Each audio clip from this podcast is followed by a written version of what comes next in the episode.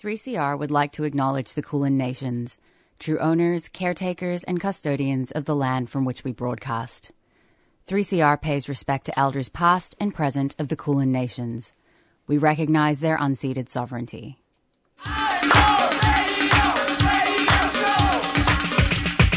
This is 3CR Breakfast. Oh yeah. Alternative news, analysis, and current affairs.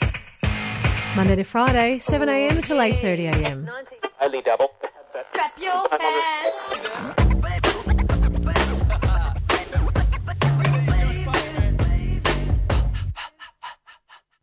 Good morning, listeners. You are on Thursday morning breakfast on 3CR 855 AM. Good morning, Spike. Good morning, Inez. Morning prayer, morning listeners. Hello. Uh, how exciting. We have potentially a new breakfaster in the room. Um, Spike's joining us today, and hopefully we're gonna, we're gonna provide an overview of how great breakfast is and how good we are at it. It's actually so good. I don't think anything in the world could beat it. Oh wow, that's so sweet, Inez. Thank you so much. It's my first day, my first day back at 3CR after a few years, after I guess a working break. Yeah. Yeah. I mean, and it's it's also like a new show uh, to join, so it's exciting to sort of.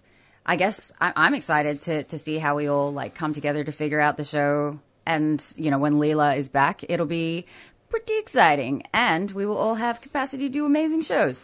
Um, so uh, we might take you through what we've got on for today. So first up, we are joined by Mere Nailatikau, Amer Kanngieser, and Eliki Reade, who are co-creators of the Listening Across Fault Lines sound art series, which explores listening cultures in the Pacific.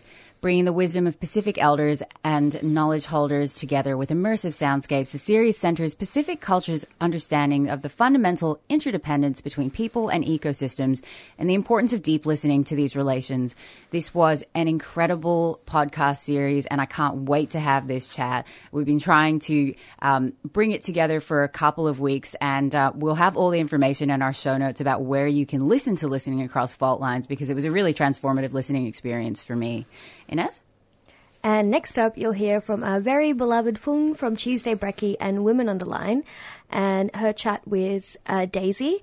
And the chat was called Your Birth, Your Body Seeking Continuity of Care. And Daisy is a Narrm based family violence lawyer and queer parent of a newborn who has recently had to navigate the medical maternity system. Daisy joined Phuong on the 26th of June to share with us her observations on the lack of continuity of care for birthing people, the learning and unlearning that was required to avoid a traumatic birthing experience, and the similarities she noticed uh, between the maternity system and her field of work. And you can always catch Woman on the Line on 3CR Monday at 8.30.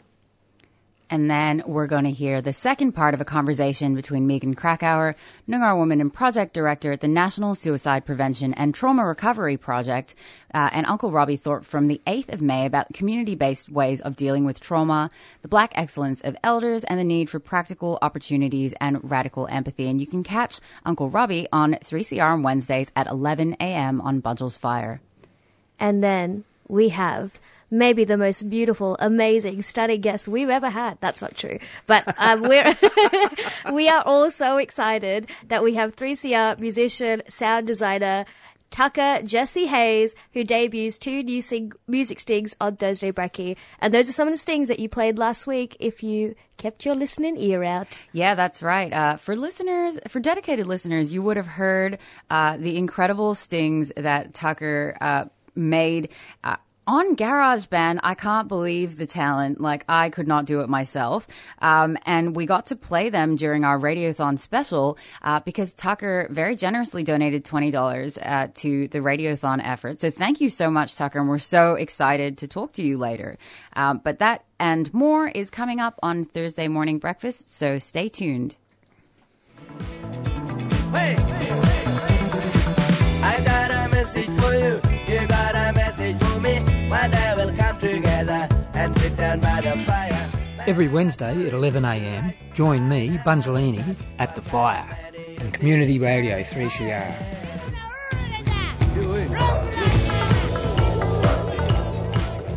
Three hours of historically informed Critical analysis of Aboriginal affairs and the ongoing political movement for land rights, treaty, sovereignty and the cessation of genocide, featuring the best of black music.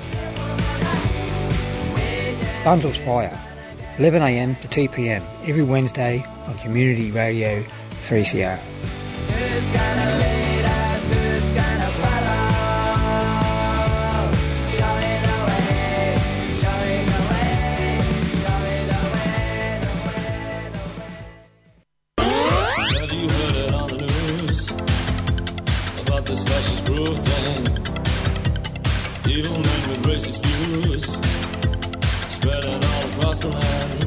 They're pulling on the boots in Brazil and wiping off the eggshells in Moorabbin.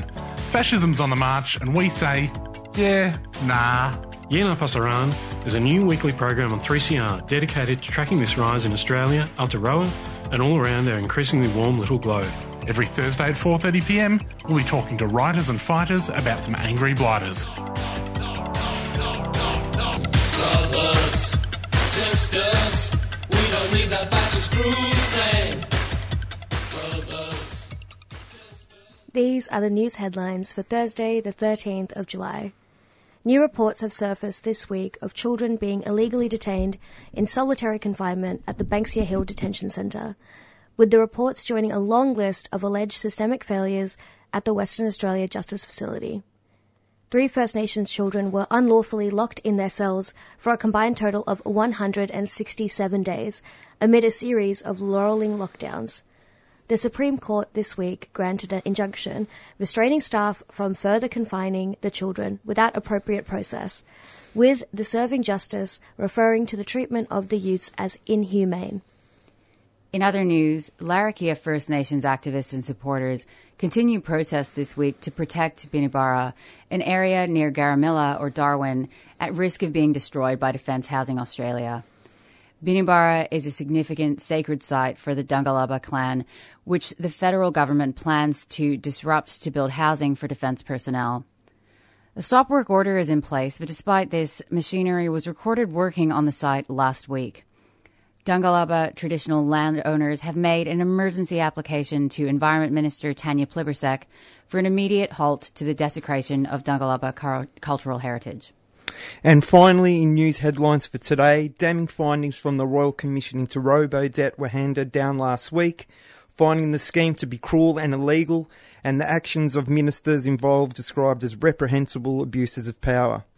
As the fallout from the report continues, it's been revealed that private debt collection firms were paid commissions for retrieving money from welfare recipients, and that motivation to earn commissions outweighed sensitivity in dealing with vulnerable people.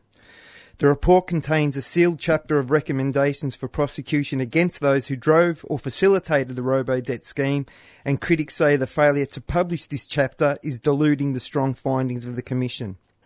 While the chapter remains sealed, high level officials responsible for the illegal scheme enjoy new opportunities and little accountability, including Catherine Campbell, Human Service Secretary at the at the time Robodebt was in action, who is now receiving a $900,000 a year salary in an advisory role on AUKUS with the Defence Department. Wow.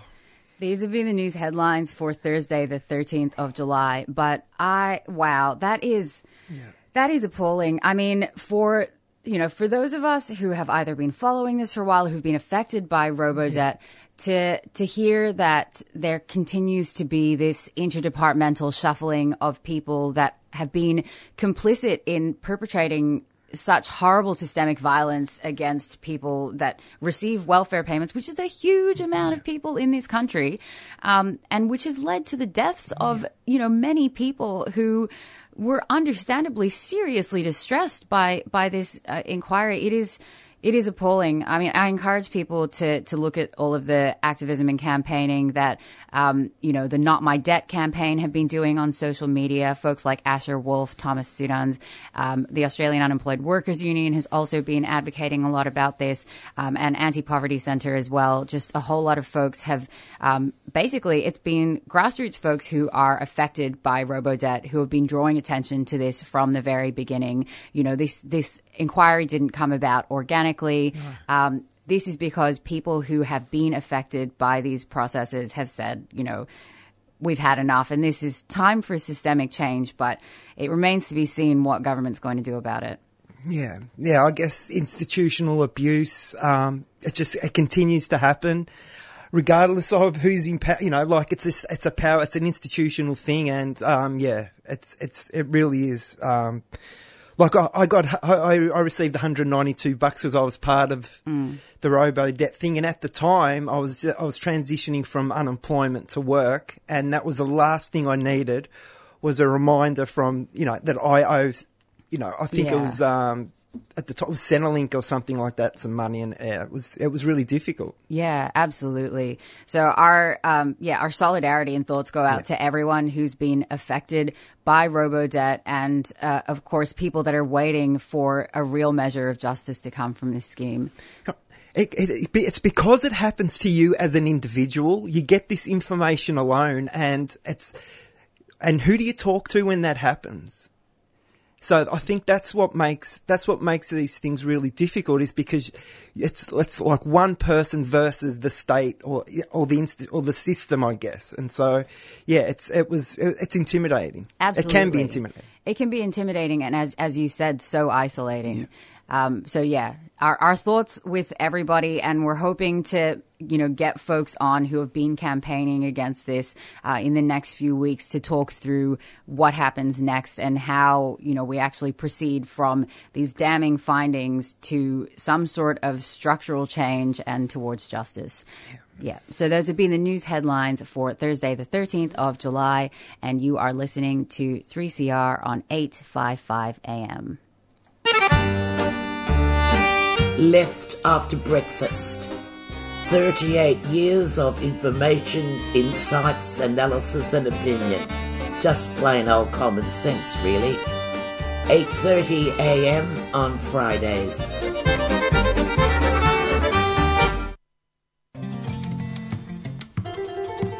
Published or Not has been on air for over 20 years. And in that time, it's been hosted by Jan Goldsmith. Well, just recently, over the last seven years, I've been joined by David McLean. We'll be talking about text, discussing words and ideas. With local authors, authors from interstate, or sometimes even from other countries. You can stream it live or find it on your favourite podcast app. So join us every Thursday at 11.30 on 3CR. I've been working on my rewrite, that's right. I'm gonna change the ending. Gonna throw away my title and toss it in the trash.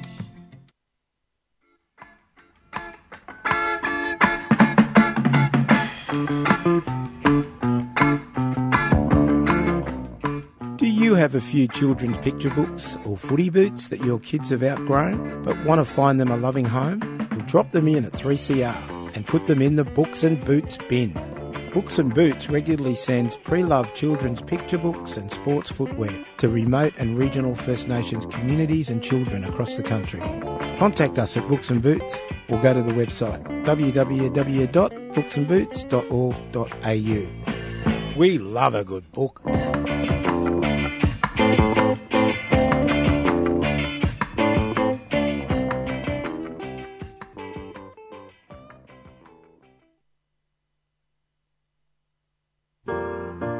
So here you are, too foreign for home, too foreign for here, never enough for both. Ijeoma Umebinyuo Diaspora Blues. What makes you smile and adds a spring to your step? What does it mean to belong? And how do we build a home away from home? Diaspora Blues is a show that contemplates what is and what could be. Join Ayan every Monday at 2:30 p.m. on 3CR Community Radio. Wish I knew how it would feel to be free.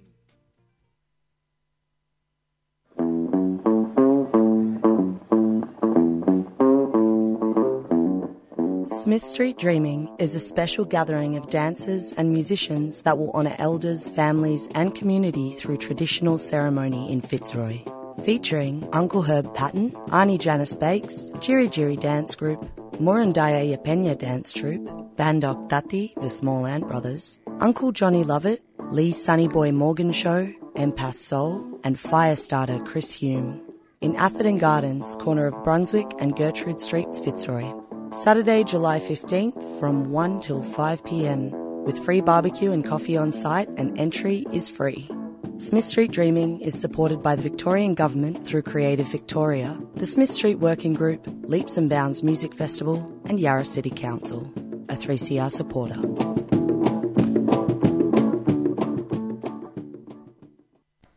And we're back on Thursday morning breakfast on 3CR 855 AM. And we are joined by Mere Nailatikau, Amer Kanngieser, and Eliki Reade, who are co-creators of the Listening Across Fault Lines sound art series, which explores listening cultures in the Pacific and bringing the wisdom of Pacific elders and knowledge holders together with immersive soundscapes. The series centers Pacific culture's understanding of the fundamental interdependence between people and ecosystems and the importance of deep listening to these relations. Mere Nailatikau is a storyteller and independent consultant working in research, communications, and public diplomacy, as well as a current Fulbright scholar at the University of Minnesota's Humphrey School of Public Affairs.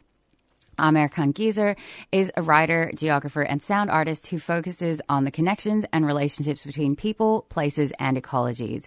And Eliki Reade is an inter- interdependent producer and artist of Kailoma Fijian or Fijian European heritage with six years experience in creative production with a focus on the community, art, and cultural development sector. Welcome, everyone. Thanks so much for joining us. Thank you so much for having us. Yay!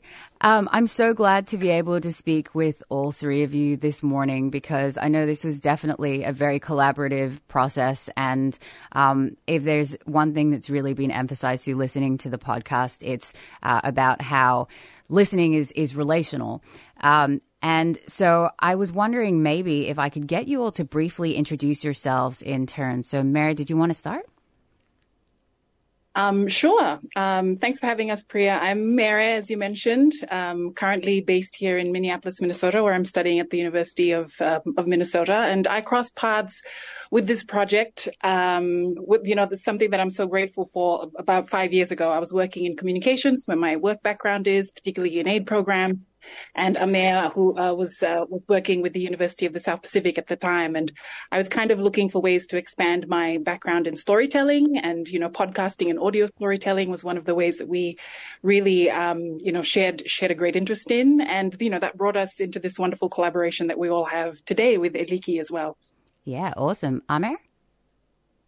Um, yeah, my name is Amer Kanngieser, and uh, I am a geographer currently based at um, the University of London um, in the UK at the moment. Um, I have been working as a sound artist um, and geographer for the past 15 years now, quite a long time.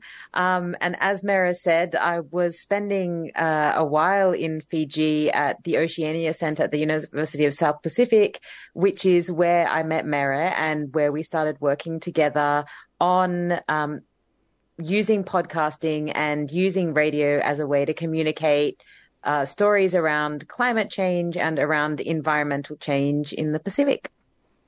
Yeah, Eliki? Um, Yandra, good morning. Um, yes, uh, my name is Eliki Reade. I worked. Uh, I work as a producer um, and work in particular with the Pacific diaspora within Naarm, Melbourne. Um, and yeah, I came into the work through um, Pacific diaspora connections that Amer had made in Naarm. Um, and we became friends a while before they invited me to work with them. And I guess it was sort of like formed around a foundation of knowledge of each other and the trust in the processes formed that formed the basis of our working together.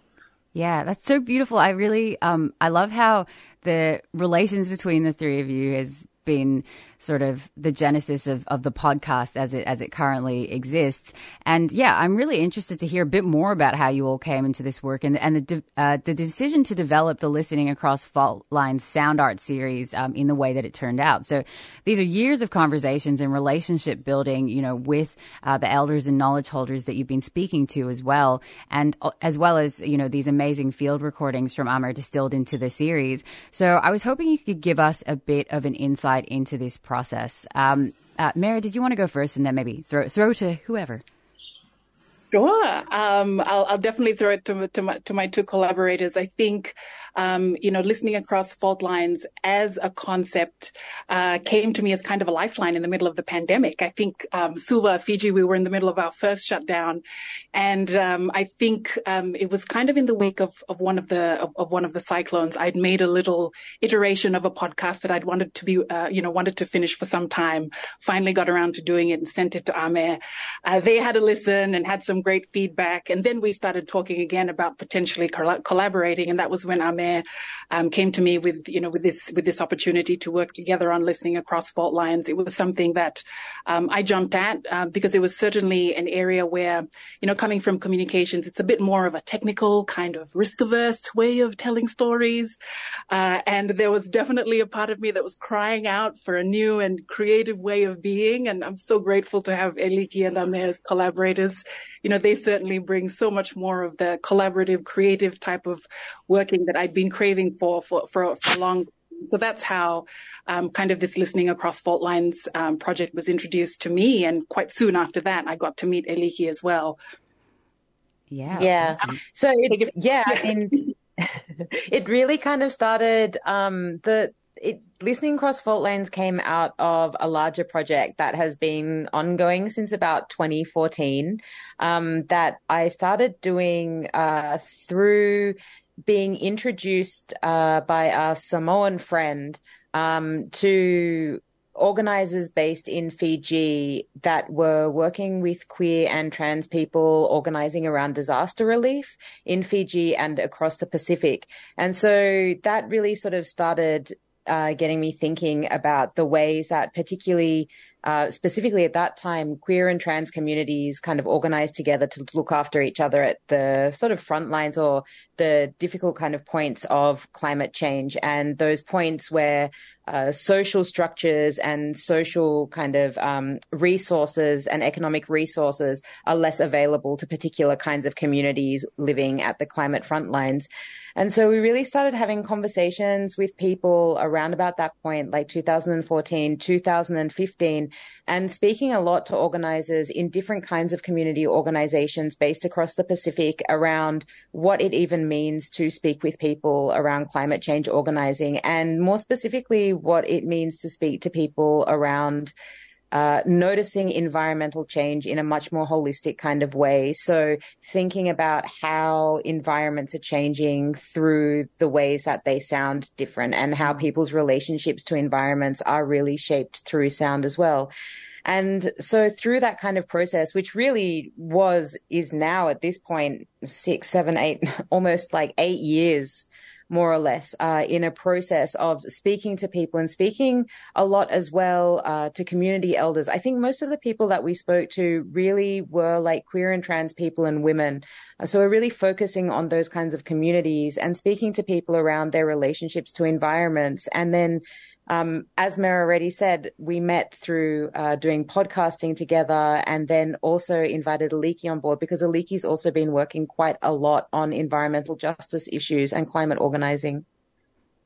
Um, yeah, I, I, had my run with the Pacific Climate Warriors kind of in, more in the advocacy space, and I was super interested in Ame's approach. And um, I guess conversations and, and direct sort of action and connections to the islands in that way as well. So um, there's something really um, exciting for me about being able to work with those stories and, and bring those conversations into, um, I guess, an artistic space in a way that sort of carries it with consideration and care um, that I yeah, felt really honored to be invited into the fold for.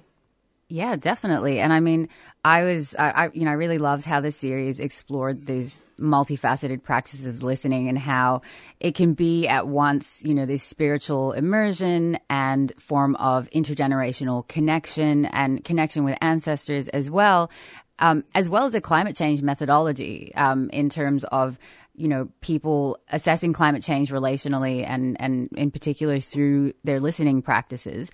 Um, now through the focus on Pacific cultures of listening, this series is, is really centering ways of knowing and relating that refuse to conform to a colonial binary between humans and other than humans, but also to a whole lot of other colonial binaries, as you mentioned, around queer and trans folks as well. So um, I'm wondering how practices of intentional listening and silence inflect the lives of the elders and knowledge holders you spoke with across Fiji, Kiribati, and Papua New Guinea, and how have they been involved in transmitting these practices to the next generations in the face of colonization and reclaiming interconnectedness through through listening? Mary, did you want to go first? Sure. Um, I can speak to um, the you know the conversation that I had with Simeone Sevundrendre, one of the um, uh, custodians that we spoke with uh, as part of listening across fault lines, and um, he um, had been involved for a long time with Fiji's Department of Itaukei Affairs, which is kind of focused around you know the the identification, preservation, and promotion of of, of indigenous uh, knowledge and, and culture in Fiji. But more broadly, I'd say at least over the last you know, um, decade or so, there's been this this real, um, you know, this, this, real appetite for this real yearning for people reconnecting with with their cultures and and, and their identities. And I say that um, in diaspora communities, but also within Fiji itself, um, there is, you know, with the growing urbanization over the years, you have many uh, sort of, you know, generations of people who have not necessarily been able to maintain links with their outer island heritages as much as they would have wanted wanted to. You know, it comes at great expense expense and great cost to be able to maintain those linkages. And, you know, um, we saw that accelerated during the pandemic when people started to reach out to each other virtually to have these spaces where they ask, you know, um, about ways in which they can remember, they can dig into their own family law, they can test and look into different aspects of, of their own history. And, uh, and Simeone has been incredible in being such a welcoming force in this, um, in, in this area of speaking. There's always a tension or or a fear about being rejected if you if you want to reach out and if you want to know and you worry about being able to approach it in the in the appropriate way and Simeone has been, um, you know, one of um, one of many voices. I'm happy to say now, but certainly one of the earliest to say that, you know, you know, you're always welcome. You're always welcome to reach out and you know familiarize yourself with your heritage in in ways that you feel comfortable. Um, and so I think our conversation, the conversation that I had with him, was very much about unpicking that and being being generous and opening and welcoming with his knowledge. And I'd say that that was certainly a theme that was, you know, that that, that we came across in, in many of the people that uh, that we spoke spoke to, and you know, happy to, see, you know, see if Amir and um, uh, and Eliki can can share a bit more on that. Yeah, Absolutely. I, I, mean, oh, sorry. No, I'll just no, quickly add. Like, I certainly felt, you know, through all of the conversations that I had with people, there was such an immense generosity around the kind of transferal of this knowledge around listening, you know, and such such an such an emphasis all of the time through all of the people that I spoke with around the importance of listening and the importance of, you know, uh, sharing that message, I suppose, around listening as well. You know, that that idea that listening wasn't something that was, you know, just one person or a certain person could do. It was something that was so deeply embedded in all relationships with environments, and it was something that people, certainly the elders that I spoke to, felt like it was getting lost or it was getting ignored in some kind of way. It was something that needed to be, I suppose, like reinvigorated or attention being put back onto again. You know, and of course, there's all sorts of stories uh, that feature in the works as well around the importance of listening to knowledge, you know, knowledge of weather systems, knowledge of plant life, knowledge of you know, uh, subsistence, like all of these different kinds of areas of life where listening is acutely fundamental to understanding how to navigate those things. So, you know, I think there was exactly as Mere is saying, you know, a really strong emphasis on listening and spreading that message as far as possible. And, really making sure that people understood that everybody had a responsibility to listen, that it wasn't just the responsibility of one person here or one person there, but it was something that was really deeply embedded in how people are existing and how we need to exist. Yeah, definitely lands um, in in a particular way as well in a diasporic context. I was fortunate enough to be connected with Simeone when I went back to Fiji through Mere, um, and w- I was visiting family there. And yeah, it was, yeah, I guess sh- sharing the sentiments that Amen Mera has shared is the sort of generosity in, in putting those stories out there and to sharing those methods or those approaches to listening that um, also, I guess, land differently in a diasporic context, sure, but also have an effect for where we inhabit, um, wherever we inhabit ourselves. Yeah, I, I think um, I also wanted to ask Eliki about how how you found the um, you know your background in Pacific Climate Warriors um, influencing maybe the way that you come to uh, engage with the listening practices that are sort of explored through through the podcast. Yeah, it's it's it's interesting. I think um, a lot of the people within the network they they carry the knowledges from their you know home places or their ancestral home places. So you know you have very distinct ways of listening that come to the fore that are sort of I guess entrained or shaped by the training space of the global 350 network. And so there are these sort of tensions that arise or, you know, our ways of working. I, I guess that what tries to come to the fore in that sense is that the, the, the cultural ways of listening. Um, but yeah, it's definitely a, in the advocacy space, you're always working it out. You're trying to figure out how best to work with each other. So, um, yeah, there is that kind of like reaching back or looking toward your culture to inform those practices that you can either get right or you can sort of like struggle through. But I think, yeah, we definitely found our ways. But yeah, it's been really grounding having sort of that direct connection to elders, um, either through the recording, the archival recordings themselves, or even as in my case was fortunate enough to meet one of them, which is, yeah, such a joy. Yeah. And I mean, the, I think like what, what has also really come through there is, uh, the fact that, you know, listening and com- like that kind of communication auditory communication and listening is such a, an interdependent kind of process, and it means that um, it means that people really have to be attuned to the environments that they're in, but also the relations with with people that they have um, to actually. You know, uh, be aware of what is going on and um, to also maintain an awareness to change when it happens.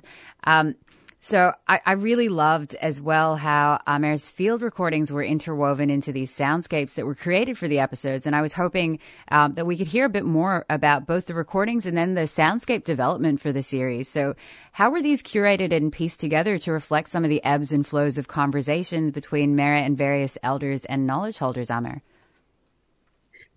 So you know, in a lot of the work that we do, I think in all of the work that we do, the way that we use field recordings are really, really intentional. And one of the things that I spoke to people a fair bit about actually with doing the soundscape recordings is the importance of recordings being invocations of the place where they're taken from. Mm. You know, so it's not just like a recording of an ocean, it's a recording of the Pacific Ocean in a particular bay on a particular island, you know, or in a particular marine protected area. And that's something that we've been really dedicated to in all of the work that we do is really honoring the specificity and the you know, the location of the recordings that we're using and making sure that they're coherent with what the listeners are hearing. So, you know, that that's something that um, you know most people probably won't know about, but when you are listening to the interviews, oftentimes the recordings are of the places that the people who we are speaking to are from as well. Um, the sound design for the piece was done by uh, Daniel Yanach, who's a Narrm-based uh, sound designer and sound artist.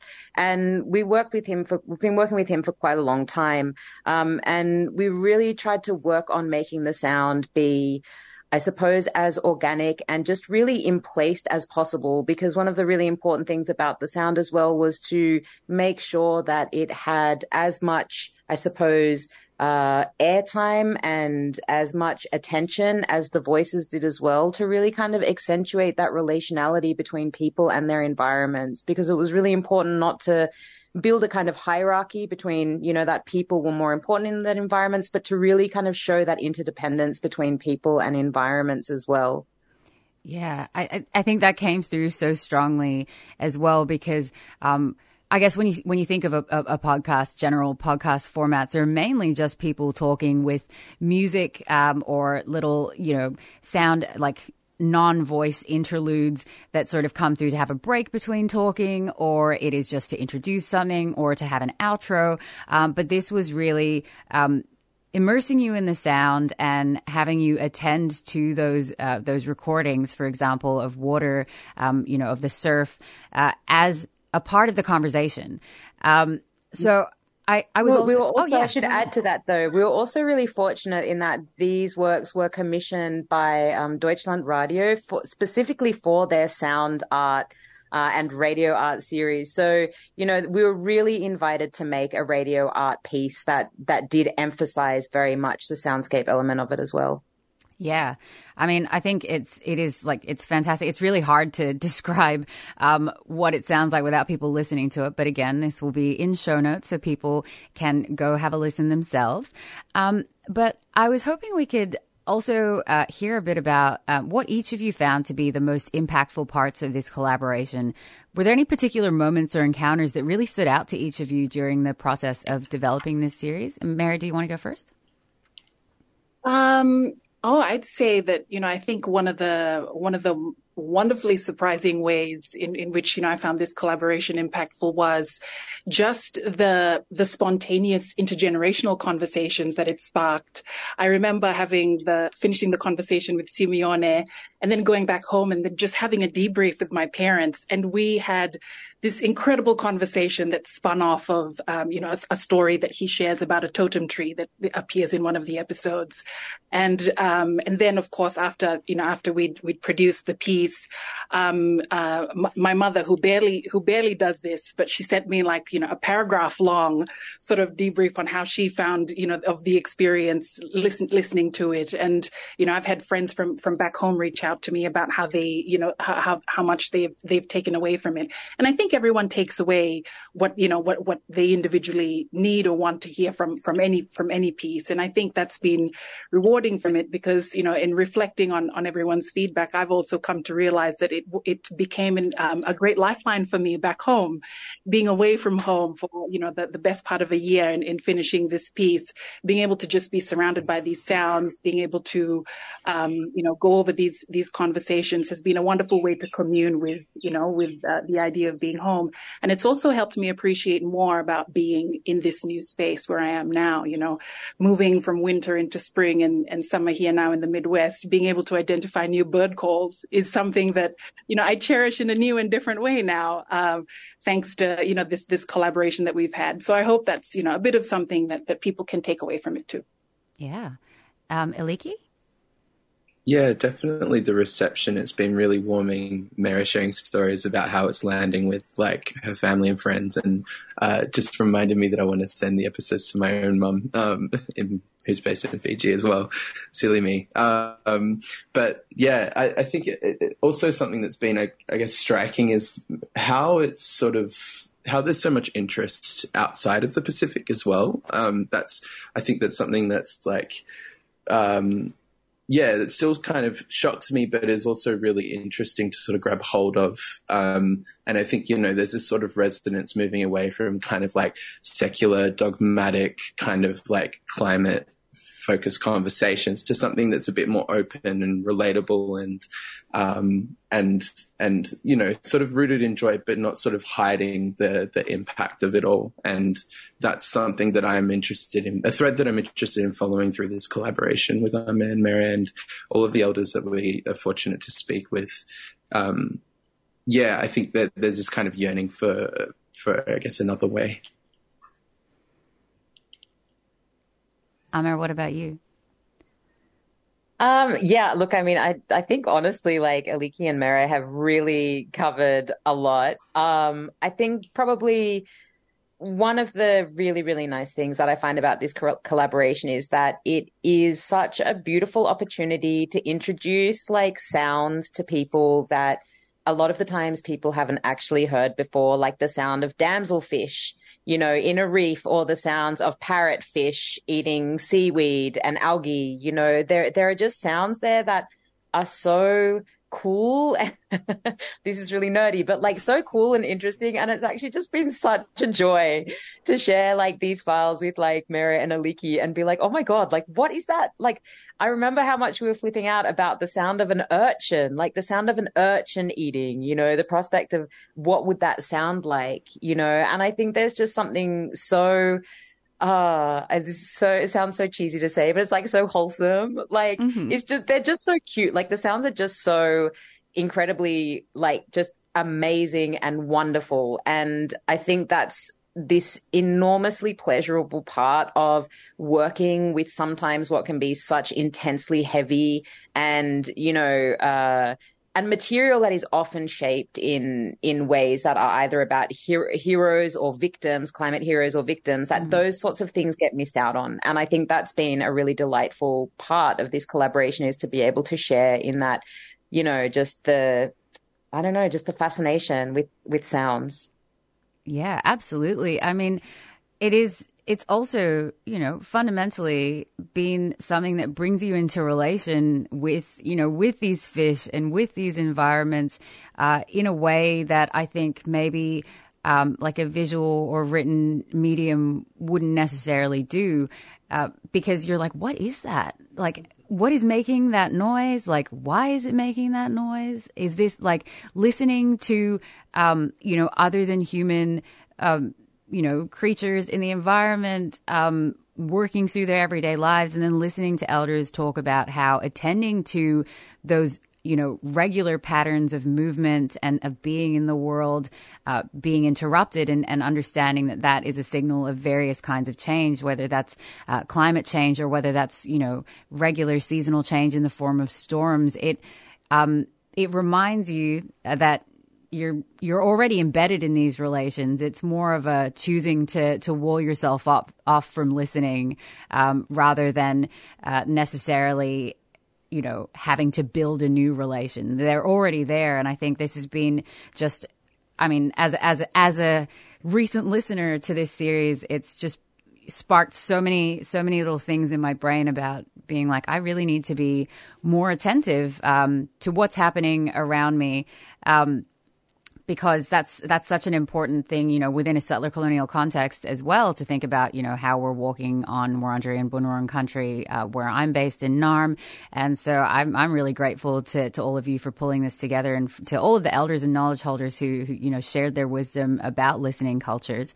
Um, but I guess as as my as my final sort of question, um, where to from here? Where can people listen to Listening Across Fault Lines. And do any of you have any other work you'd like to plug? Mere, go ahead. um, well, definitely, you know, you, you can listen to um, Listening Across Fault Lines on, um, mm. on um, Deutschland Radio's website. You know, um, it's available in both in both German and English. They're also on the Hörspiel um, um, radio um, radio platform on um, on Spotify. Um, and I think really for us, it's it's also about making sure that um, you know I think it spoke exactly to to to what Eliki mentioned as well, where it's it's important to share this um, not only as something that's you know with for and, and by us within the Oceania region, but also this appreciation that when you share something that's unique to yourself and unique to your culture, um, it finds more ears really than you think than you think it would traditionally. And I think it's important to stay to stay open to that. And um, I think that you know that's something that I hope you know we can we can share with with listeners as well. There's always um, I guess not not necessarily a reluctance, but wondering about whether you'll be understood or you know mm. or comprehended. And I think you know just from from your feedback, Priya, and from from what we're hearing as well, that you know it's, that it's very much not the case. It's certainly worth getting out there, and exploring, and making making some ripples. Um, and we're grateful that we had you know collaborators in in Germany as well, like Amer said, who um, you know, who commissioned the work specifically for that um, that purpose as well. Um, I'll let Amer and Eliki talk about um, the work that we have coming up as well. Yeah, um, it's we're fortunate that we connected, or I'm connected with um, some people in Denmark, and so we were invited just uh, recently. We came back in uh, June I think, the start of June. Um, but we were there for two weeks in Struer um, as part of a development for Struer Tracks Biennale. So, um, yeah, I, I, guess working with the archives that we have, um, we've developed a, a, different work incorporating um, the conversations and the field recordings in an experimental way. Um, and we're turning it into a sound installation that will launch in late August. So if you happen to find yourself in the little town of Struer in Denmark in late August, um, then go give it a Go give it a look if you can. I mean, I don't doubt we're there, also- there will be some Melburnians wintering. sure, yeah, European summer. oh my gosh. Um, Amir, go ahead. Yeah, well, I mean, th- this is really just kind of the first, the Listening Across Fault Lines uh, radio series was really the first iteration of, of what we've been working on, the first kind of, I guess, public iteration of what we've been working on. Because as Eliki mentioned, we have the piece coming out with uh, Struer, which was in collaboration actually with Bang & Olufsen. Uh, and they've built a fantastic seat for us, like a vibrating seat uh, that we can feel the sound waves through, which is amazing. Um, and we also will be launching a really large scale, actually, immersive artwork at the beginning of next year uh, in Germany, in Berlin. For Transmediale, and that will be touring over the next couple of years. So that is also set to come back to um, Australia and Oceania, and its home place is actually going to be in Fiji, where we're going to be returning the recordings as well to the archives of the place where we've recorded them, and we're doing a whole bunch of educational work around that too. So yeah, this was really just the beginning. Uh, there's there's going to be a lot more to come. This is wonderful to hear because um, I think, you know, listening to this series um, has just left me wanting to to hear more and to follow this journey as it as it continues. So th- I just want to thank you all again so much for taking the time to speak with me. Um, yeah, you know, Amir and Mere, you're joining us from so far away. Uh, Eliki from a little closer, but thank you so much, everyone. Thank you so much for having us. Thanks for your time, Priya. All right, see ya. Bye. And that was uh, that was Mere Nailatikau, AM Kanngieser, and Eliki Reade, who are the co-creators of the Listening Across Fault Lines sound art series, which explores listening cultures in the Pacific. Bringing the wisdom of Pacific elders and knowledge holders together with immersive soundscapes, the series centers Pacific culture's understanding of the fundamental interdependence between uh, people and ecosystems and the importance of deep listening to these relations. You're listening to Thursday Morning Breakfast on 3CR 855 AM.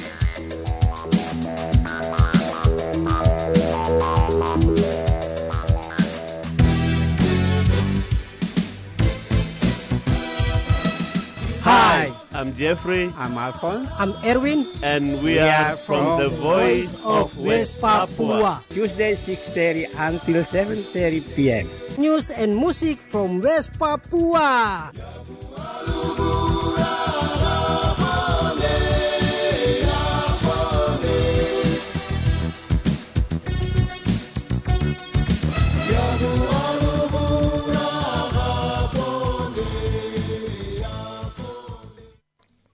That was truly such an incredible interview from Priya, and I can't wait to listen to listening across fault lines.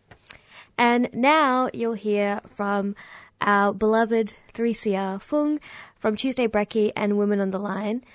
And she had a chat with Daisy, who is a Narrm based family violence lawyer and queer parent of a newborn who has recently had to navigate the medical maternity system. Daisy joined Phuong on the 26th of June to share with us her observations on the lack of continuity of care for birthing people, the learning and unlearning that was required to avoid a traumatic birthing experience, and the similarities she noticed between the maternity system and her field of work. And I just wanted to mention um, that this discussion will involve, you know, traumatic um, fertility and hospital and institutional um, stigma and discrimination. And I know that that's not always easy to listen to. Um, so you're always welcome to contact Q Life as well on 1 800 184 527. That's 1 800 184 527. Or you can join us in about 10 minutes. Thank you. Daisy, thanks so much for joining us on Women on the Line. Could you please start by introducing yourself to our listeners? Yeah, sure. Thank you so much for having me. Yeah, so my name's Daisy. I work in the family violence legal sector in Melbourne here. And I've recently had a baby. So I guess part of the reason that we're going to be having this chat today is just to talk about some of the things that I experienced and some of the observations I had um, throughout the birthing process and some of the, I guess the similarities I saw in relation to some of the work I do as well. Yeah, so let's start with your experience giving birth and and navigating the healthcare system in that way. What were some of the things that really stood out for you? One of the really interesting things for me is that I so um, I'm queer. My partner and I went through IVF to conceive, and so that process uh, in and of itself is inherently medical. So you you know you're going in very regularly for checkups, and you have to you know be ovulating on a certain day, and then go through and go through a transfer, and so the in the process of IVF is yeah incredibly medical, and so what I suppose we started to do, my partner and I, when um, I was able to fall pregnant, was think about ways in which we wanted the birth process and pregnancy process to be less medical, if that makes sense. So just, you know, and when I'm saying not less medical, I mean less um, medical in the sense that, of course, we want to get checkups and you know have um, scans and all of those sorts of things and make sure that everything's going well but I suppose have also the tune into my intuition and you know have have an experience of pregnancy and birth that women and birthing people have been experiencing you know since the dawn of time as they say.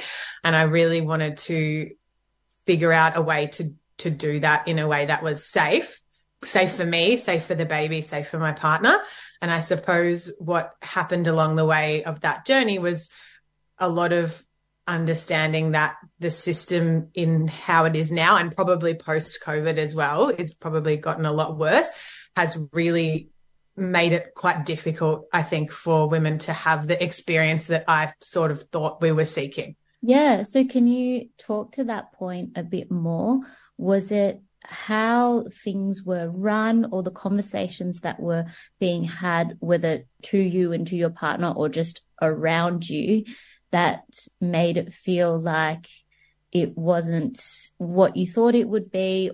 Yeah. So I think one of the first things I'll say, like, obviously I'm not, I don't work in the, in the field. So this is something I've observed as like someone going through the system, the medical system or the maternity system. And when I first sort of started looking into, into it all, one of the things that comes up really regularly is this idea of continuity of care. So seeing the same midwife or seeing the same doctor or seeing the same person throughout your pregnancy journey um, as being one of the ways in which the most optimal health outcomes for mother and baby or parent and parents as well can be achieved. And so in Melbourne, like right now, it's really, really, really difficult to get continuity of care. So unless you pay for it, essentially.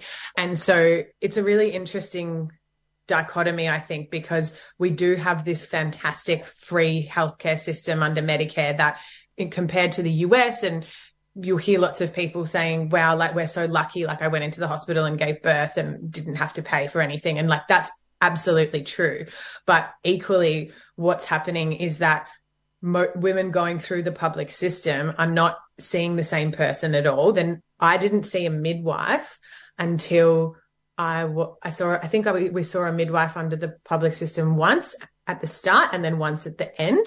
Whereas the, the research, international research will say that seeing a midwife and seeing the same midwife throughout leads to such far better birth outcomes. And so what, what we would, what would happen is you go in, someone gets your, you know, your document, they look at you, okay, yep, here's these, all of these sorts of things. And you start churning through as if you're, as if you're any other sort of, I guess, government system that, you know, it, it almost felt, and I think for me, which we'll probably get to a bit later in the interview, but I, it almost felt like any other thing. It felt like you were lining up to get your passport done or you were lining up to go to some other government body to do something. It and that's when we started sort of thinking oh, we only want to have one one child. And this is like a once in a lifetime opportunity where I've that we've gone through so much to get to this point.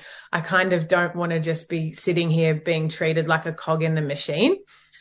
And I was I was probably about halfway through the pregnancy when I we started really looking into other options that were available to people that could potentially achieve that better outcome for us. But that comes at a cost, which shouldn't be the case.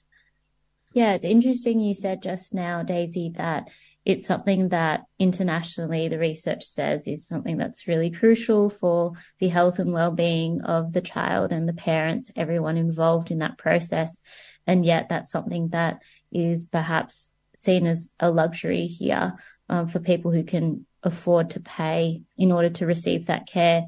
And I imagine as well being a queer parent who's wanting to go through IVF or or the process of of giving birth or someone who doesn't speak English or it just creates more and more absolutely um, for those and, people.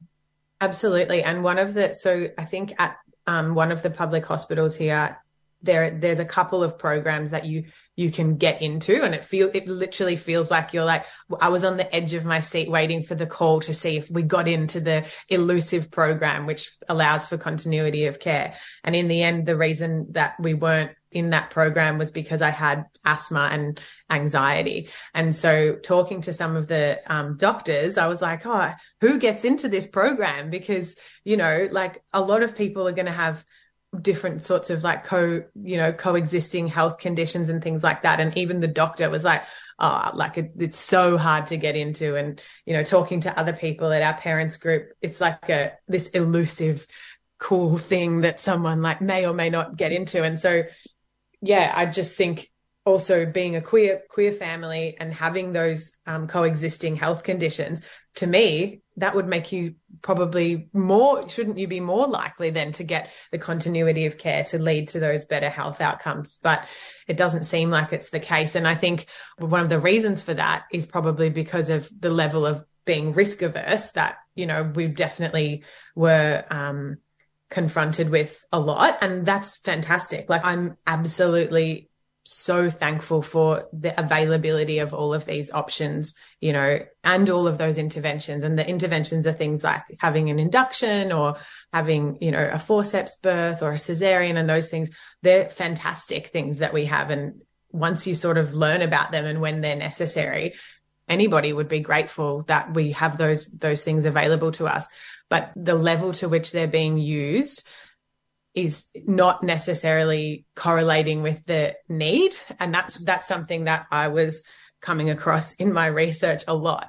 And interestingly, I think because I'm a lawyer and I have the capacity to read research and to look into things, and it became a really sort of clear choice for us that we needed to, to have our own continuity of care, which meant hiring a private midwife to see throughout the rest of the pregnancy process.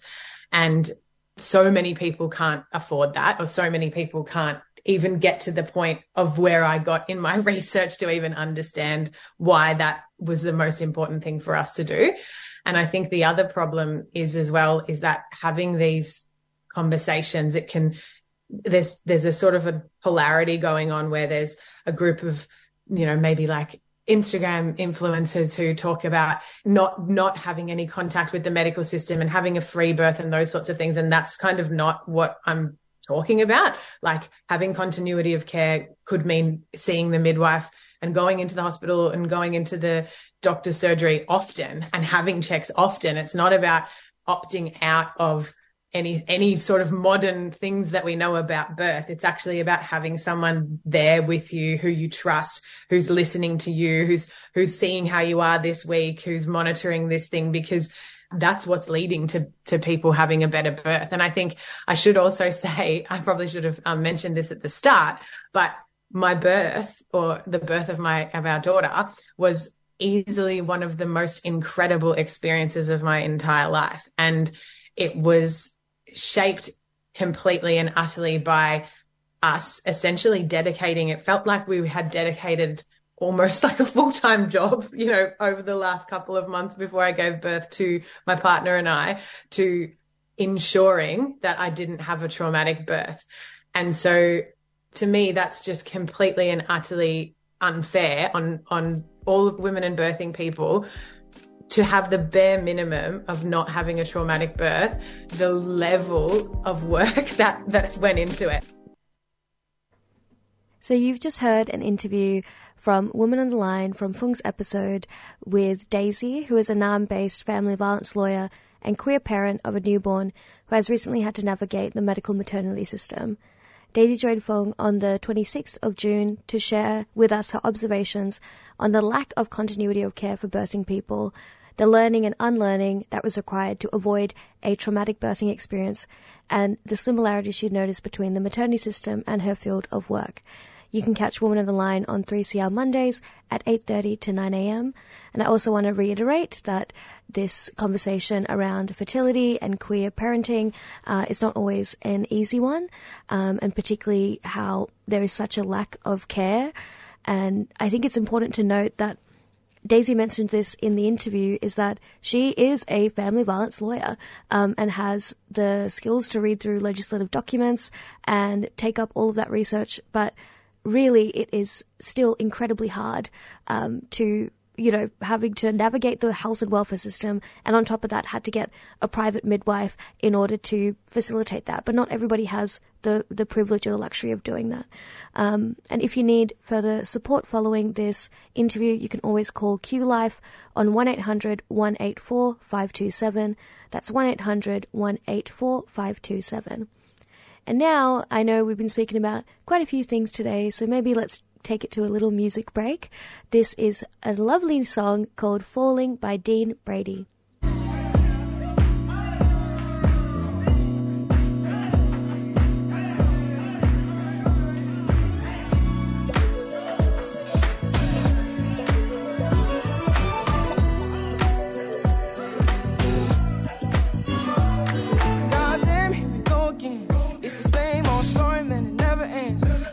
I mean, be feeling sick, need my medicine.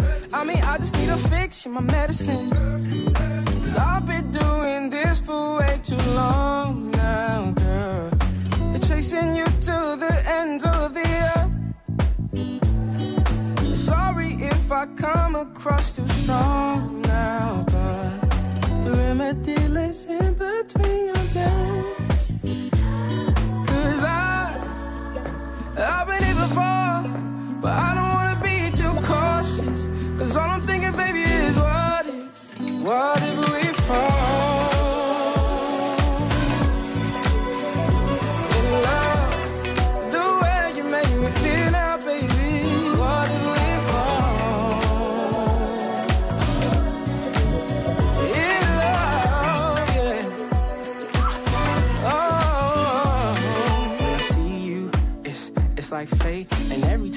me, girl, I feel us levitate. It's like I'm in a skyscraper. You say we too high, but have faith. And baby, I know that you are the one. And feeling like me, plus you is a sum. And I don't even know what I'm saying right now. But fuck it, and we can figure this out.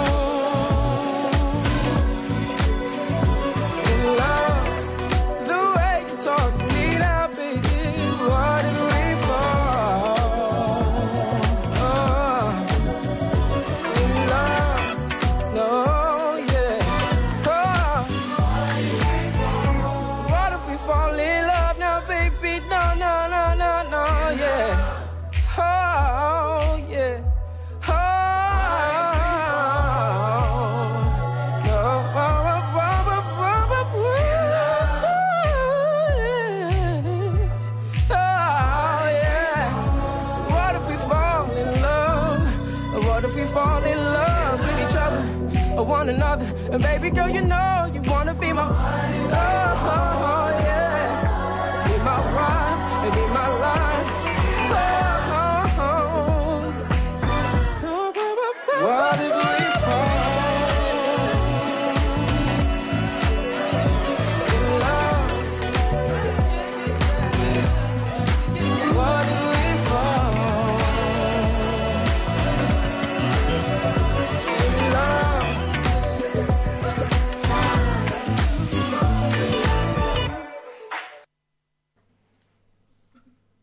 and that was Falling by Dean Brady. Some old reminiscing of R&B vibes, uh, methinks. I did not just say methinks. I'm so sorry. Well, Um, take it away, Priya. What's the next thing we're going to listen to? Okay, me, lady. Um, we are. We're going back to something a little more serious. So we are now going to hear the second part of a conversation between Megan Krakouer, Noongar woman and project director at the National Suicide Prevention and Trauma Recovery Project, and Uncle Robbie Thorpe from the 8th of May about community-based ways of dealing with trauma, the black excellence of elders, and the need for practical opportunities and radical empathy. And uh, just a reminder, you caught the first part of that conversation last week on 3CR Thursday Breakfast. So you can head back to 3cr.org.au forward slash Thursday dash breakfast if you want to listen back to any of our previous shows, but in particular the first part of this conversation, which played last week. And you can catch Uncle Robbie on 3CR on Wednesdays at 11 a.m. on Bungel's Fire. But and then we're going to shut the black bottles up. We're just too deadly. and, um, you know, we're going to be here at the end of the day, no matter what they do. We're just Mm. so, you know, we're so resilient. And want to pay my respect to my aunts always on that, you know, because how resilient they were. And they're now elders. I'm just worrying about this corporate generation today, they, which way they're stepping. And Yeah, and sometimes I worry about the universities and so forth. There's some Yeah, the- the powerful university universities, educated, but you know it's been said across the country they're they're a breeding ground, breeding ground for assimilation. No, I can't, I can't disagree with that. So you know we've got these beautiful people coming through. That's Yeah, and not all, sad, not it's all, but there's some that's very disconnected to culture and country and, and, and our people. Yet then they turn around and go into some of these positions and speaking for our people. How can you speak for our people when you don't know our people? Simple. Become lawyers for mining companies and So, things like that. to the universities right across the country, you need to make sure that you've got strong Aboriginal programs. You need to make sure that you've got strong Aboriginal centres or First Nation centres. Can you say that a little bit louder so Melbourne University can hear you? Yeah, no, well, that's what they need to do. They really need to ensure that They there's do. strong cultural centres and that recognise the deficit discourse because there's no point getting all these wonderful educations when the life circumstances and death is occurring on a daily basis for our people. Use I, your mouths. I agree. I agree. I tried university once. I lasted about two months. Not even. Well, a lot of our people, they've got the best universities, and that's the universities. Um, they're the degrees of life. That's right. You know, like uh, uh, I've lectured at universities. Mm. yeah, because we, we've got we, we've got the raw source of um, information and knowledge. They've taken it off us, you know. And but, um, when I went to uni, know, I'd done a law course, but I didn't. I didn't. Mm. I'd started. I didn't want to. I, I wanted to study the roots of law and philosophy and religion surrounding law and that. They said, "No, you're not going to do. You're not able to do this." I said, "That's what I want to do." Anyway, they knocked me back and made me do this little gammon law course. So I said, no, no, I'm not doing that. I done my first case while I was at at um at university in the High Court, and I used all the photocopy paper from the university. I served on everyone in the country. Unc, that was yeah. Unc, I did four years at Melbourne Uni. What what doing? I was apprentice plumber up there for them for the maintenance sections up there. Ah, I, I, I was a Do you know of- the workings of that joint? Yes. I'll have to talk to you later. No, it was good fun back there. They, they Yeah. looked after us up there. Yeah. You know, when I was playing footy, they made sure I was well rested on the Fridays and that. And So they, they did look It's a after dangerous me. place there, but But No, but I, I don't drink and don't smoke and don't, you know don't do Okay. anything. Okay, well you're right then. So it's pretty it's pretty easy for me to just have a little rest. Yeah, oh, that would have been mad. And see, one of the you have other to have, come and have a talk to some stage, Andrew. Yeah, you're wel- I- always I- welcome. 100%. Oh, this is a open open mic here. See, one of the, one of the things that really bothers me. There's a lot of things that bother me right now, but this government is criminalising poverty. We have families that walk into shops there who's got five and six kids. They're stealing meat there, and I'll say it straight out because I know people that do it. But that's because it's a choice of do I feed my kids or I don't feed my kids. This is what's being. This is happening right across the country know, because it know, is the that's what's poverty, and yeah. and I see family members, you know, other people, a lot of people doing it. I'm not going to shy away from the truth. That's the reality. My, my, my dog game. eats really well because of that. Yeah. He eats like a like a king. I don't know. I don't eat meat because I've got no what teeth I'm missing. but my dog, he's eating um, the Scots. and the, Yeah. and the porterhouse and what.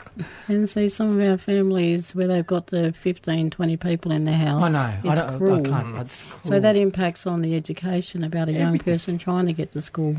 And then No sexual abuse doesn't just happen in our community because I used to work with the Royal Commission into Institutional Response to Child Sexual Abuse and with No More Legal Service and I travelled to about 27 prisons right across the country.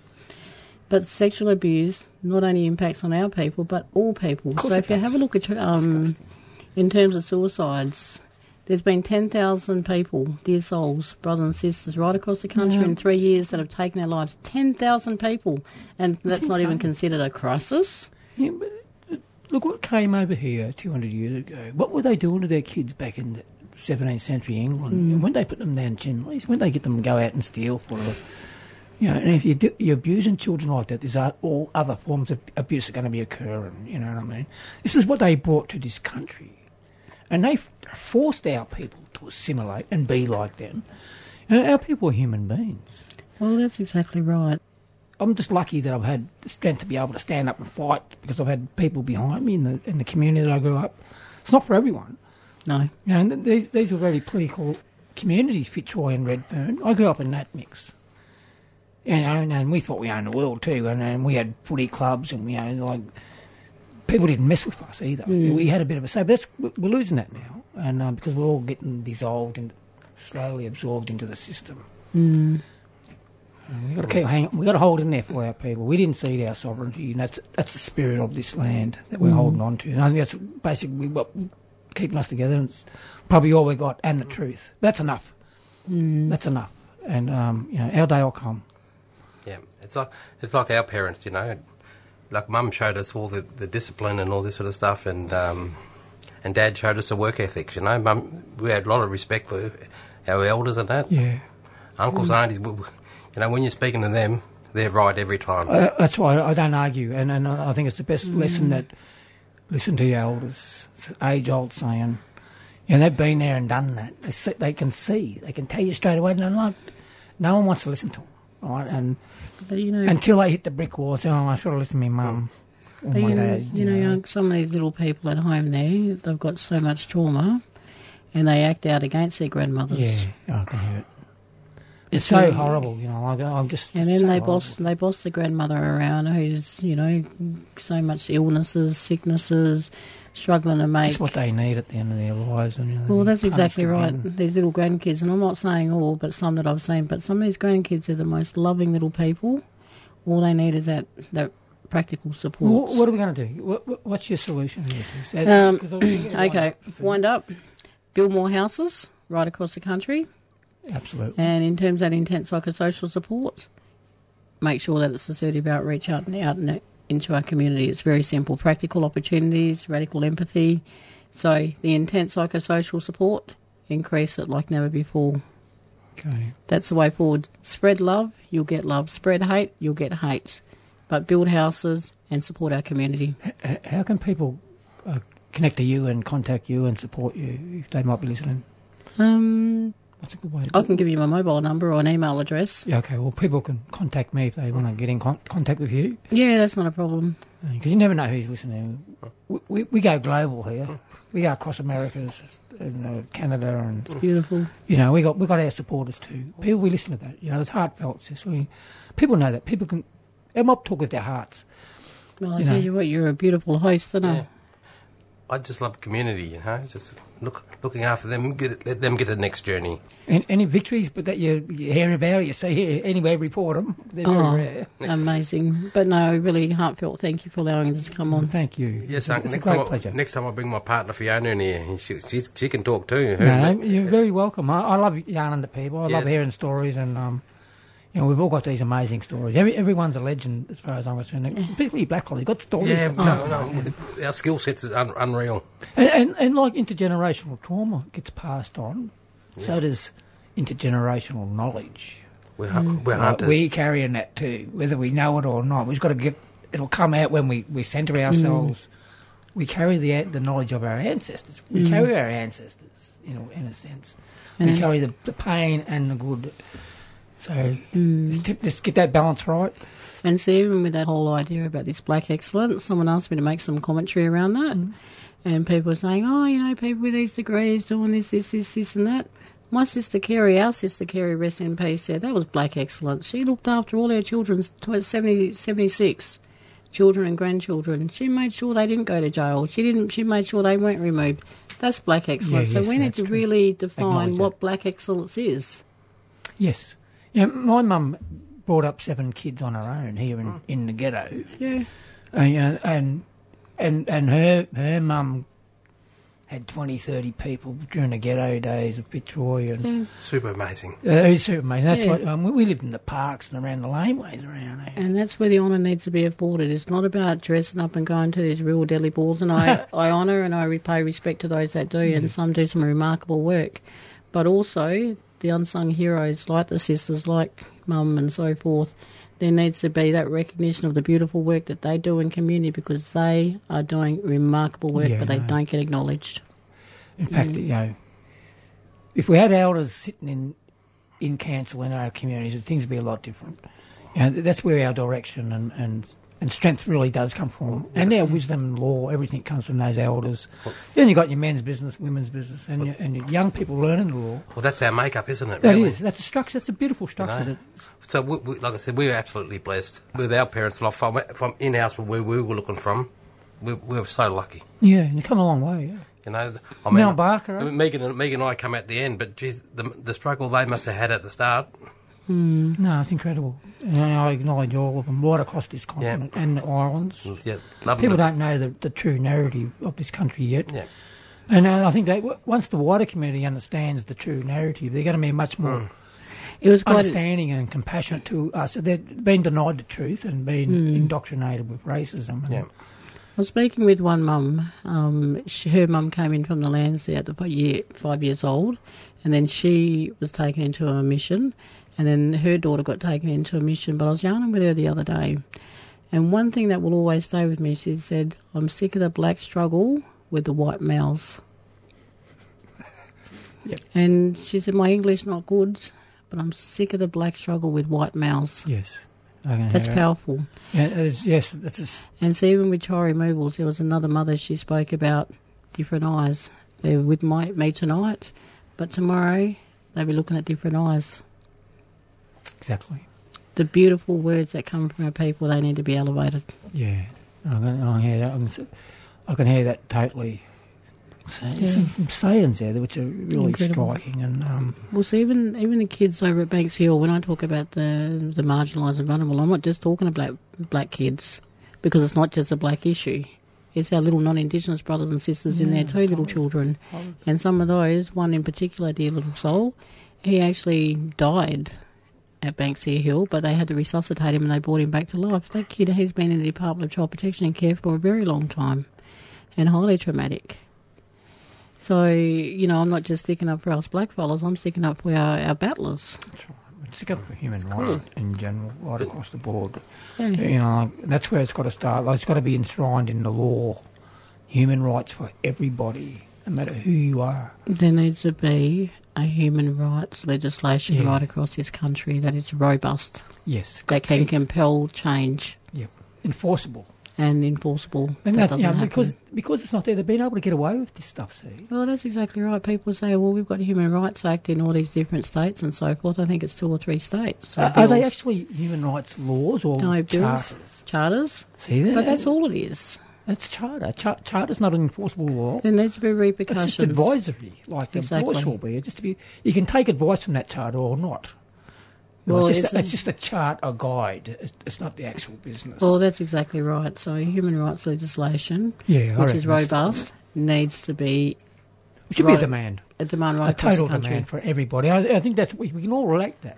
We're all human, Exactly. right? And, and every every issue is sort of fundamentally around those issues, human Mm. rights issues. So let's get a human rights bill, everyone, before we go any further. And the UN is a really powerful body, but the mere fact is, is it's it's not binding.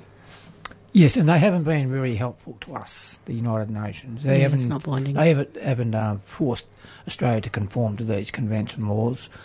No. And I, I, I sort of got a feeling, a sneaky feeling, that the United Nations is another name for a multinational mining company. Mm. United Nations. You know, they, they've got. I reckon they've got shares in a lot of the businesses going on around here. Yeah, and some of their some of their charters can be really quite powerful, but They can. Australia Australia's not bound by them. That's the reality. Yeah. Well, on that note, on, I was going to play a song. On behalf of the Cracker Miller, Miller family, thank you for having us on. Yeah, Oh, it's- amazing. It's, it's my pleasure, brothers. Yes. Um, I'm sure people got a lot out of that. Thanks, Megan. No, we love coming in, you boss. And you come and have a yarn, bros. You know, sing up old times around here and Yeah. tell us your story. You know, It'd be- it'd be, fantastic. Love and respect to you. Thank you so much, Thank and you. to all your listeners. I, I've got a show on Wednesday and Friday, always at eleven o'clock. Thank you. A tune in. Subscribe to 3CR Community Radio. Yeah, beautiful. This is a, a voice of the commu- of the community. It's independent. It's community based and community controlled. You know, every year we got to raise money to keep it going. We have um, we got a uh, like a one one one week a year we raise money to keep the whole station going. Costs us about half, quarter of a million dollars. We we raise the money. We've been doing it for about going on fifty years now. Well, what you've done just by having me and Andy on, which we appreciate, you carry the voices. Yes.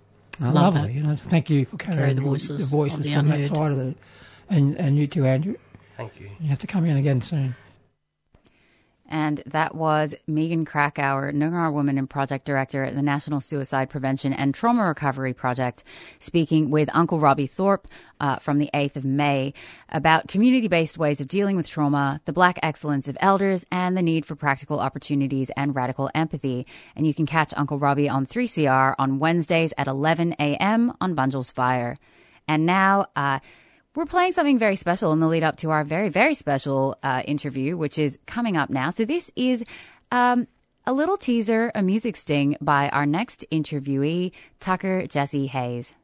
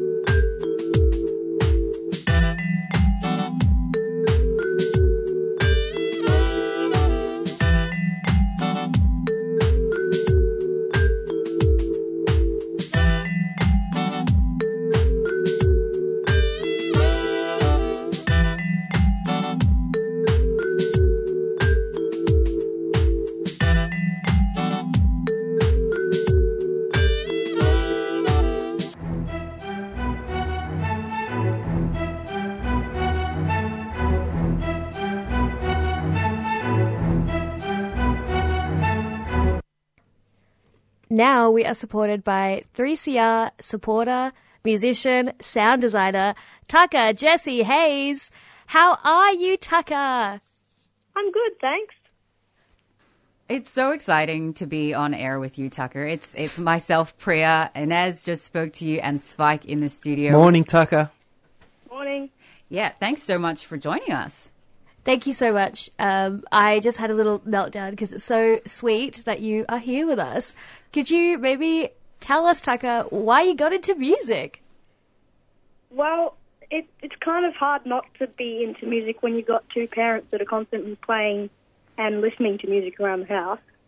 And I just enjoyed it as well. And I also like the new kind of music that was coming out with lots of techie stuff as well. Yeah, awesome. Um, Spike. Yeah, yeah. Tucker, so who, who are your favourite bands? Um, well, I've been listening to a lot of uh, Daft Punk recently. Yes. Uh, recently, and um, Tank and the Bangas. Yeah. I mean, I'm I'm not gonna I'm gonna admit that I don't know everyone, but I do know Daft Punk. I grew up with Daft Punk as well, um, and it was such a formative part of my uh, yeah my growing up and my teen years. So that is awesome. And we also heard, Tucker, that you're in some other really fun bands. You want to talk a bit about them? Um, yeah, so I kind of got into the one of them bands, the Cherry Reds, because both of my mums played in there, and the the drummer that we had um, didn't want to play in the band anymore, so I just I'm filling in there for a little bit. And we have our family band, which is really fun. We do lots of like just fun gigs at uh, friends' parties, and that's basically it. Yeah. Yeah, I mean, but you know, you've been doing more than playing at friends' parties. You played the Newport Jazz Festival. How was that? Yeah, that that was really fun. Um, it was it's kind of funny because I'm I'm I'm just filling in, and I was the front poster. I thought that that wasn't going to happen, but it was good because it was quite relaxed in that space. Yeah, I mean, is this your first time playing um, like that size of show? Uh, no. What else have you played? Well, I played at my mum's 50th and she accidentally invited hundreds of people. on accident, on accident. yeah. Um, I also we also know that you make really sick beats on GarageBand. Can you talk us through how you kind of kind of put your beats together? So, um, I started on my mum's laptop and then when I got my laptop, I got GarageBand straight away and I downloaded all of the um, the all of the little sound files that you can get, and that has taken up about half of my computer storage. Mm-hmm. And it's it's really fun though because you can go through and make heaps of different songs with all these different sounds of different countries, and basically, I just choose some tracks like little beats I like, and I put them in, and then sometimes fade them out and in and stuff. Yeah, is there like a effect that you really like? I think when I've been playing around with those things, I really love the reverb. What do you like? Well, um, I just there's this SoCal thing where you can put in an artificial drummer, Mm-hmm. and you can play around with like different styles, like if he's soft, soft and complex, or like if he's really loud but does lots of beats, then you can put percussion in, and you can do fills and uh, like swing on that as well. So that I usually just put down my drum track first, and then um, layer everything else in afterwards. That is spoken like a drummer. um, just put the drum track in first, and then we'll figure everything else out. No, that's that's awesome. And I mean, the like, are are you self taught on GarageBand? Did you learn how to do it yourself? Yeah, um, a little bit because my mum runs about five choirs, not including the ones that she's in, and uh, she uses GarageBand sometimes to just play a recording of how the choir should eventually sound, Mm-hmm. and um, so then I, then her one of her friends just showed me this cool thing where you could get other tracks that were artificial, like the little sound files, and put them in. So all Mum was using was drums, and then I had an idea of just making whole songs out of those tracks. Yeah, and I mean, from what we've heard, they are fantastic. Um, Tucker, I know you got to run, and uh, we're getting to the end of our show. But thank you so much for joining us. We really hope we can have you in studio sometime. Yeah, yeah, I really enjoy making stings for you, and it was quite hard to choose which two stings I was going to put on today, but Well, uh, there is space on our show anytime for any of your stings. Thank you so much. Hope you have a great day. thanks. Bye. See ya. Bye.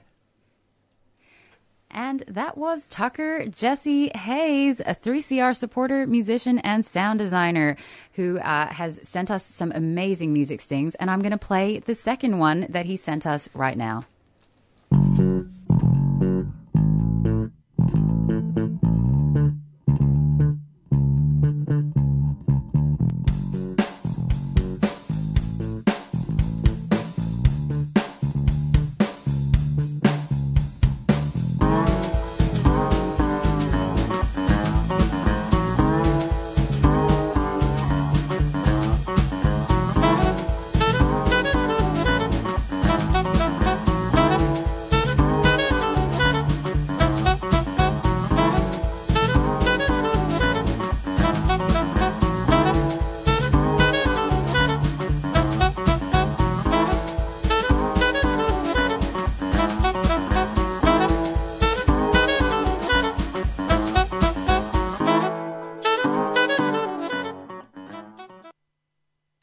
Three CR Breakfast would like to thank the New International Bookshop, Melbourne's independent radical bookstore and venue, for their financial support of this program. You can find Nibs in the basement of Trades Hall in Victoria Street, Carlton. And while you're there, check out Radical Coffee, a worker-run cooperative cafe in the courtyard. Keep up to date with upcoming events at nibs.org.au.